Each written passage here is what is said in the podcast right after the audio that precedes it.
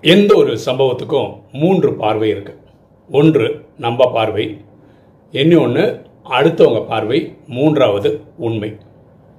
இந்த உண்மை தெரியாத வரைக்கும் நம்ம அந்த சம்பவத்தை பற்றி அபிப்பிராயம் சொல்லாமல் இருக்கிறது நல்லது. அப்படி சொல்கிற அபிப்பிராயம் வந்து வதந்தி. வதந்தின்றது பாவம் மற்றும் குற்றம். அதை நம்ம பண்ணாமல் இருப்போம். எண்ணம் போல் வாழ்வு.